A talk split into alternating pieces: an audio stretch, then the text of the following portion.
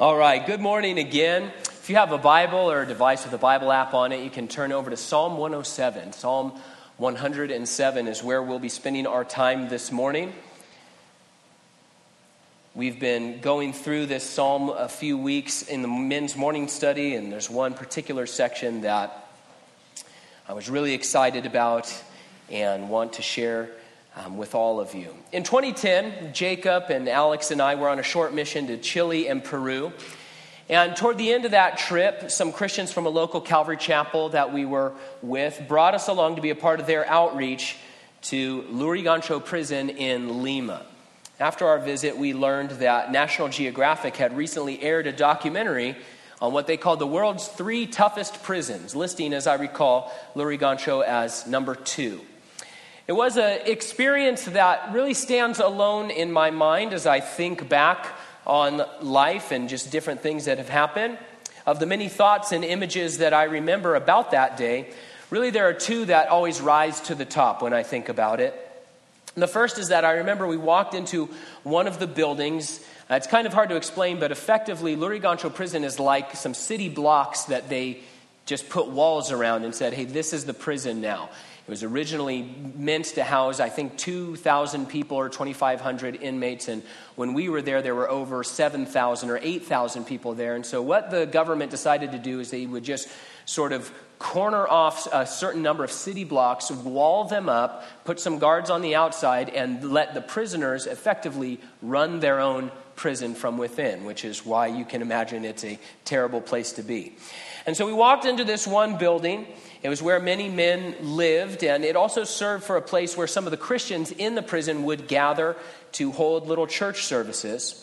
And entering in, it was so surprising and shocking because the smell was so putrid and so rotten uh, walking in. I remember thinking to myself immediately, uh, thinking, well, this is what death smells like. Some, someone or something dies in here or has died in here. It was a terrible Terrible smell. And the second thought that always rises to the top is that I remember the gnawing thought of how awful it would have it would be to have to stay in this prison, for this to be the place where you had to live and stay. And that thought was present in all of our minds because when we arrived at the prison that day, we had to surrender our passports to the guards at the gates in order to go inside the prison walls. And in exchange, they gave us a little brass coin to keep in our pocket. And it was explained to us very clearly that without that coin, we would not be allowed to exit. It was our ticket out.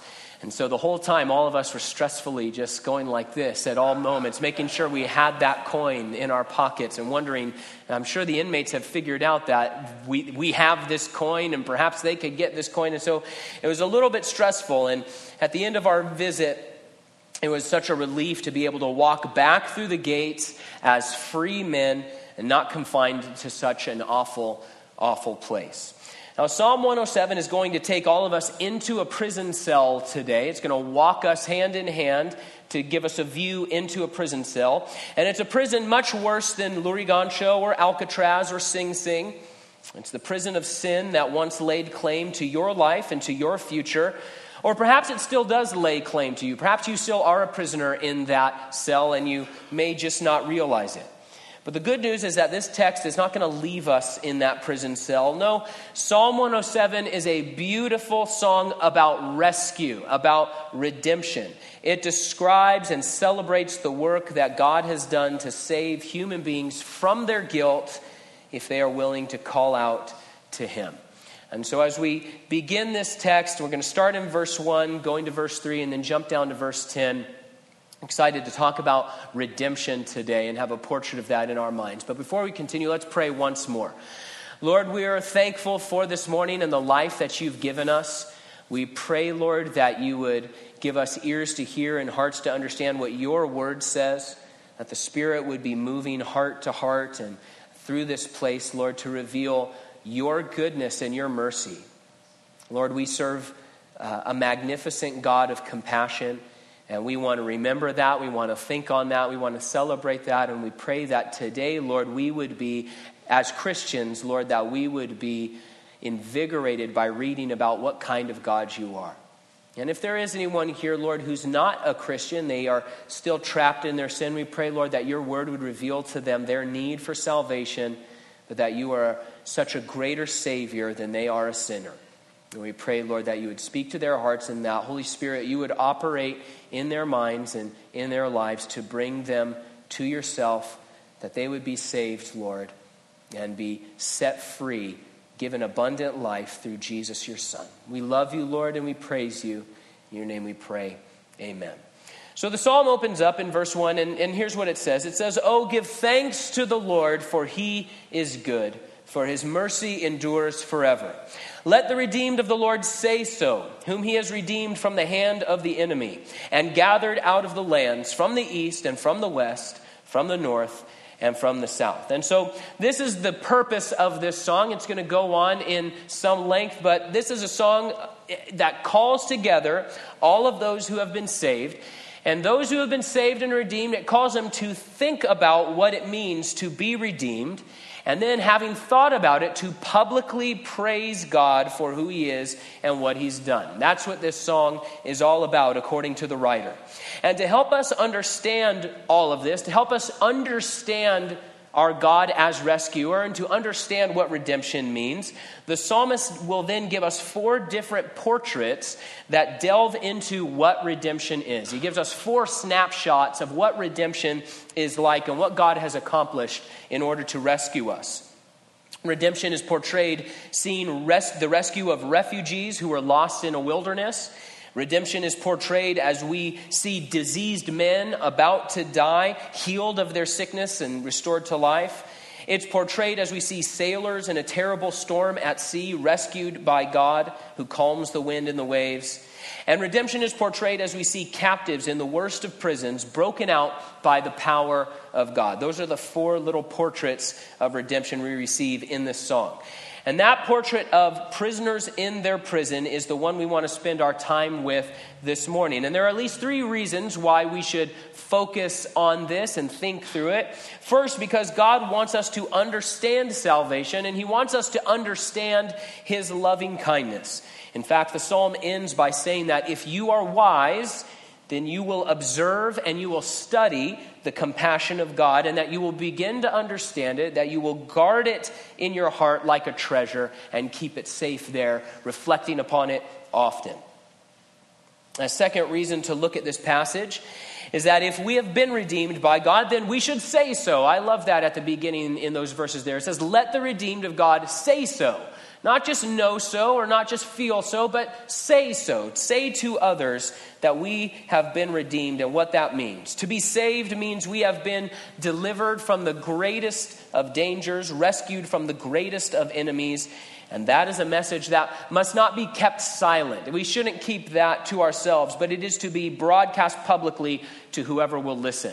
It's the little song that little Christian children learn, right? "This little light of mine, I'm going to let it shine." Hide it under a bushel? No, I'm going to let it shine. A light is meant to shine out in the darkness. And the story of redemption, of how God has redeemed you and me, is something that should be shared publicly. We should say so to whoever will listen. And third, we want to study this portrait of redemption today in case there is someone here who still is a prisoner of sin, who still find them, themselves guilty before a holy God. And if you are here and have not put your faith in Christ and made Jesus king of your life, well, the Bible declares that you are headed toward death, still guilty of that sin, and that will require that you be judged and sent into a Christless eternity in what the Bible calls the lake of fire. That's just reality. That's just the truth of Scripture. But today, Psalm one oh seven declares and explains that there is a rescuer who has gone to incredible lengths to save you and to give you life if you will call out to him for help and for mercy. If you will repent and turn to this God, he will save you. Well, we begin our story here in verse ten. And we're going to peer into the gloom of a prison cell. It says, "Those who sat in darkness and in the shadow of death, bound in affliction and irons." We're going to find out their crime in just a moment, but for now, let's look at these prisoners. It says they are bound, and in case we are wondering or it isn't clear, this is a prison cell. That word is defined as a person who is confined, especially in regard to crimes, or as a prisoner of war. And so they're in a prison cell, but this isn't just a twenty-four hour hold. They're not just in the drunk tank for the night. What was the name of the guy on the old Andy Griffith show? Was it Otis that was always in the drunk tank? That's not what we're seeing here at all. This is no casual holding cell. It says they sat in darkness, and that word loses a little bit of its meaning to us in the English, but that term means to be settled, to establish a dwelling. And so they are living there now. The trial is over. The sentence has been decreed from the bench. And now this chamber that we're looking into has become their reality. And it is a bleak and terrifying and hopeless reality, to be sure. These prisoners find themselves not only guilty, but also imprisoned. And not only are they imprisoned, but they are locked in a cell. No playtime in the yard for them, no work release, no cable T V, none of that. No privileges for good behavior. Not only are they in prison, not only are they locked in a cell, but they are also bound with chains. And so they're tied up in a cell, in a prison, convicted with no possibility of appeal or parole. Pretty bad situation. But then there's the ominous revelation that they are not alone in their cell. It says they sit in the shadow of death. And what does that mean? Well, the picture that's being painted for us is that death himself is standing in the doorway of this cell, blocking any light that tries to get in. If they want to leave this cell, they're going to have to go through death, who's standing over them and, and shadowing them, watching after them. And what he's doing is day and night standing watch there, towering over them, blocking them from any hope of escape, and he's just waiting out the days till he can claim them for himself and take them to his own prison and bring them down forever. Now, remember, this isn't just supposed to be a scary story. It's not the Halloween psalm that they threw in there just to round out the calendar. It's not Edgar Allan Poe's one psalm that he added to the Psalter. No, this psalm is a study in just how powerful is the mercy of God and is the rescue of God, the lengths that God will go to give mercy to the people of the earth. It's talking about where God will go in order to rescue people. It's talking about what he can do to deliver people. And so we are meant to put ourselves in that cell, bound by those chains, and experience a glimpse of the terror that is life apart from God. A life that is enslaved to sin, a life held captive by the devil, a life that is headed toward death. And the reality of this psalm is that this is exactly the condition of every person on the planet unless and until they are saved by Jesus Christ.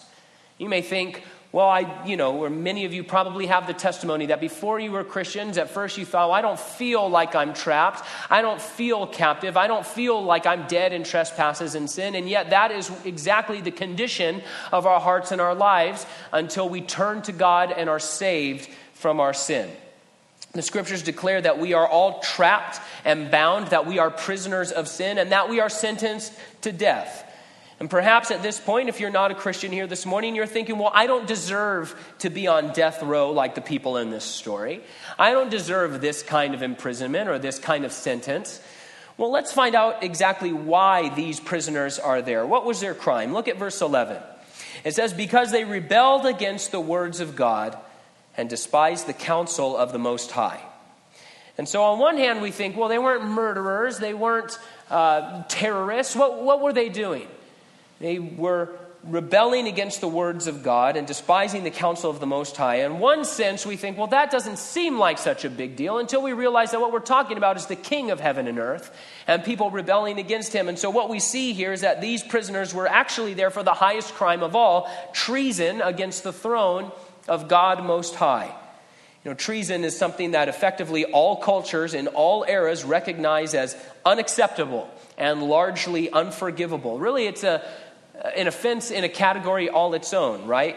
And here the psalmist takes us out of the context of just our local city or our state, even our nation, and he takes us up to the very highest court where we see the highest king who deserves the highest praise, but instead of receiving that, he received from the people in this story not worship and obedience, but rebellion and scorn. The language there says that they provoked the Lord and his word. God, as king, had shared not only his commandments with them, but his counsel with them, meaning that God had given the people of earth direction and purpose and a course of action for their lives. He shared from the throne what he desired for them and what he commanded of them, what he expected of them. And he had done so with grace and with truth, but they despised the Lord and they rose up in rebellion with the ultimate hope of dethroning this king and crowning themselves as the rulers over their own lives. And so it says that they scorned him, they rejected him. It was treason of the highest sort. And this is not the description of a few anarchists, right? This isn't just a few people that we're, you know, circling in on that the psalmist is talking to us about. This is the verdict, and this is the condition of every single man and woman who has ever lived. This is who we are as human beings. The Bible explains that all of us, we, like sheep, have gone astray. That we have left God's path to follow our own path. The Bible says that there is none righteous, no, not one, none who does good. And so we realize here as we look into this portrait, look into this prison cell, that we are the rebels. We are the ones who are guilty of treason before a holy and a perfect God and King. And treason is the highest crime a person can commit against a state or a kingdom. And that is why the people in our text find themselves in their prison cells, shackled in the dark, guarded by death. And they are absolutely guilty, not just of one mistake made in haste. It wasn't just that they accidentally blew through a stop sign and something bad happened. This is not just some youthful error that they had made. It was a repeated campaign of rebellion against the Most High King in their hearts and in their lives. They kept saying to the King of heaven and earth, no, no, no. I will be my own king. I will have my own throne. You may not have rule over me. I'm going to provoke your word. I'm going to reject your rule. And that's why they find themselves in this position. Now, taking a look at this scene, we might wonder why these prisoners are allowed to live at all and weren't just executed on the spot. Typically, those who are guilty of treason find themselves executed rather quickly, right? Well, look at verse twelve. It says, therefore he, speaking of God, brought down their heart with labor. They fell down and there was none to help. Now, I think that even here we can see God's incredible mercy and grace on display. These traitors clearly deserved death, even by human reckoning. If you brought this scene and this situation into the earthly realm and, you know, found a kingdom somewhere and you found people that were behaving this way to the king, we would understand, even on the human, you know, human society level, well, of course, I understand why the king had these people executed. It would make sense to us, even by human reckoning. But instead, what do we see? We see that the king allows them to live that they may be humbled. You know, their problem had been rooted in pride. In pride, they rose up, wanting to set up their own kingdom, but their rebellion had been overcome. They had been put down by the power of God, and now the Lord will bring them down to see who they really are and what the consequences of their rejection of him would be.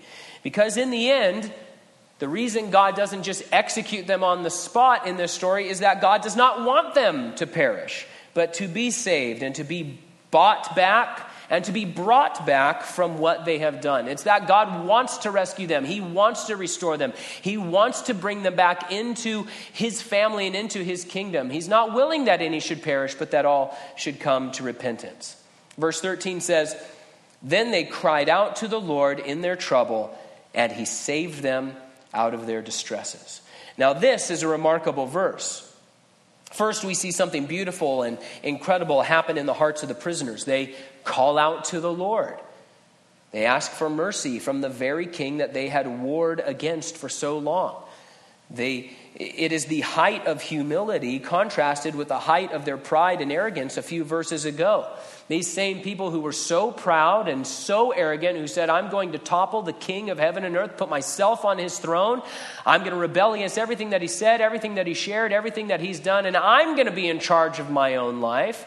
I'm going to rule my own existence. And yet, here we see the height of humility, that they would turn to that same king from their prison cell and say, will you help me? Will you save me? There's no one else who can help me. There's no one else who can buy me back, who can bring me back, who can restore me to life. It's such a remarkable contrast. There's a powerful example, or this is a powerful example of what Solomon said in Proverbs three, verse thirty-four. He said, "Surely God scorns the scornful, but gives grace to the humble." And these people in our text and in our portrait here are examples of both the scornful and the humble, and how this principle is true. Humility is the way to spiritual growth. Humility is something that gets God's attention in a considerable way. But even more remarkable than the humility of the prisoners is the response of the king. He saves those who deserve no saving. These people don't deserve to be saved. These people don't deserve to be pardoned. These people don't deserve to be helped. In fact, when it says that he saved them, it means that he went and rescued them. What kind of a king fights to save the people who tried to take his throne? And over and over and over again, as he was patient with them and shared with them and gave them counsel and gave them commandments and gave them time, over and over again, they said, "No, we want you gone. We want to be in the place of power. We want you toppled off of your throne so that we can try to set ourselves up there." And the king goes and fights to save these people. Only our God is a God like that. Only the God of the Bible has this kind of character of mercy and grace and compassion, where he didn't require that they pay him back in some way before he was willing to take their call. But he waited and was listening for them to call out to him uh, for help and for rescue.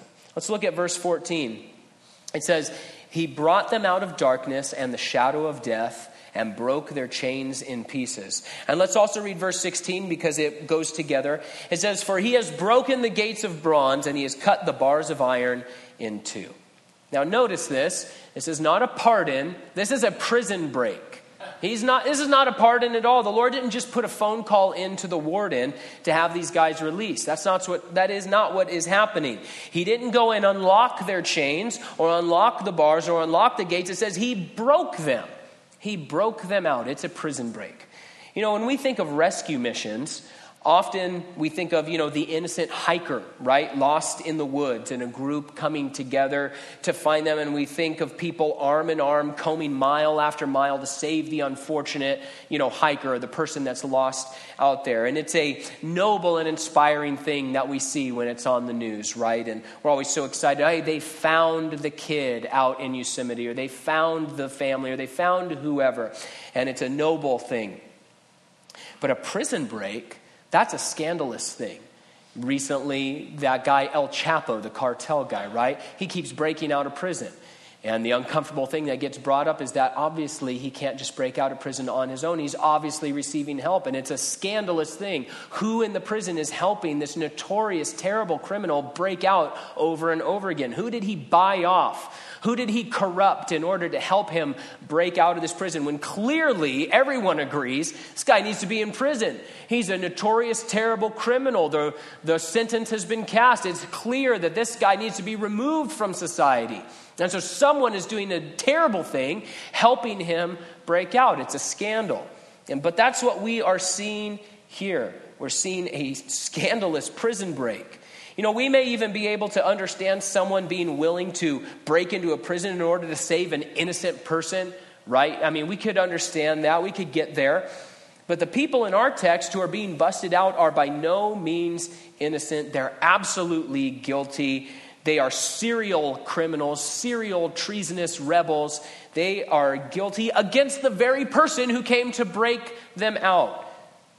And if we follow this picture, we see that God had to come not just through gates and bars, not just into darkness, but what else did he have to come through? He had to come through death in order to rescue mankind. It says that they sat in the shadow of death.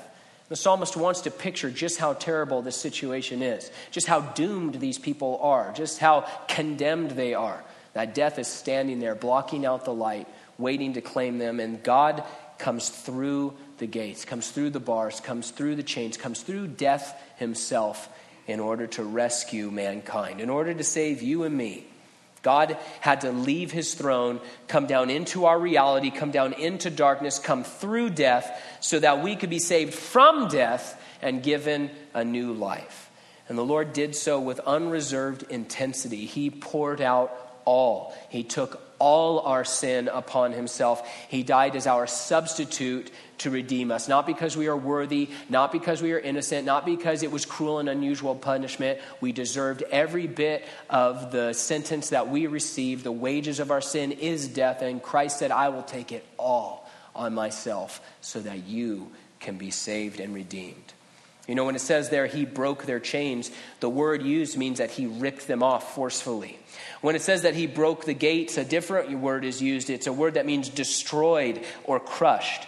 When it says he cut the bars, it means they were sheared, they were smashed, that they no longer existed is the terms that the dictionaries use. And you know what that means? It means that these redeemed prisoners would never have to go back to this prison because the prison was destroyed. It didn't even exist anymore. They were rescued from not only their past rebellions, but from their future imperfections as well. And as Paul said, there is therefore now no condemnation to those who are in Christ Jesus. Now, what does that mean? Does that mean, well, I get to go out now and live however my, I want? Of course not. The Bible teaches very clearly that if we are redeemed, it means we have turned from sin toward God, that we've abandoned our sin and that we are going toward God, following after him. We think of the parable of the prodigal son. He was there. He had effectively said to his dad, I wish you were dead. I want to be in charge of my own life. Give me my inheritance. He went off. He squandered his inheritance. He ruined his life. He found himself trapped in servitude, feeding pigs, eating the pig slop. He came to his senses. He says, I'm going to return to my father. I'm going to go in humility and ask him to help me. What he didn't do is say, well, I'm going to have my father help me, but I'm also going to just sort of summer in the pig slop again. I'm going to go back and forth, and I'm going to call that redemption. I'm going to call that being restored into fellowship with my father. No, he said, he, I'm going to come in abject humility, in uh, poorness of spirit, come to my father and say, please restore me. And I'm going to be within my father's house again. Paul would sum it up very clearly. He says, should we sin that grace would abound? God forbid that we would think that. And so when we see that Christ has destroyed the prison in this image, when we see that there's now no condemnation for those in Christ Jesus, that's not at all a license to sin. It just shows us the power of God and the extent to which he has gone to redeem us. And that we as people who have been redeemed, if you've put your trust in Jesus Christ, you don't have to worry that at some point Jesus is going to look down and say, ah, you messed up again. Okay, back to prison with you. I'm done. You know what? I take it back. I don't want to pardon you. I don't want to rescue you. I'm going to send you back to that prison again.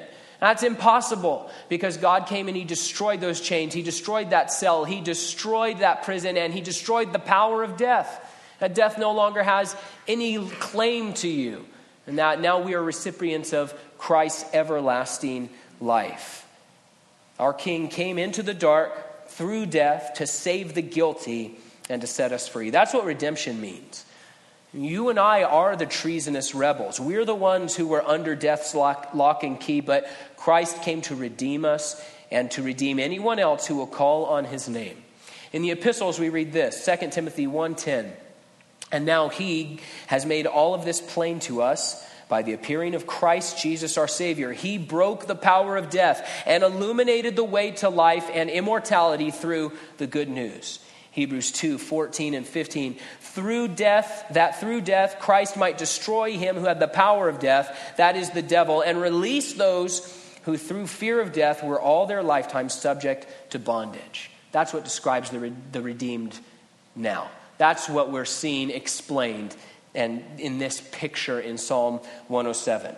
That is the work of God and the power of God given for us, given for you and me. And this is a glimpse into the incredible depths of redemption. Realizing this or reminding ourselves again of it should lead us to the same response every time. It's verse fifteen. It says, oh, that men would give thanks to the Lord for his goodness and for his wonderful works to the children of men. This line is repeated four times in the psalm. After every story of redemption, this line is repeated, calling us, if you're a Christian, if you've been redeemed, to give thanks to the Lord for his goodness and to talk about the wonderful works of God to the children of men, to do so publicly with excitement and with celebration.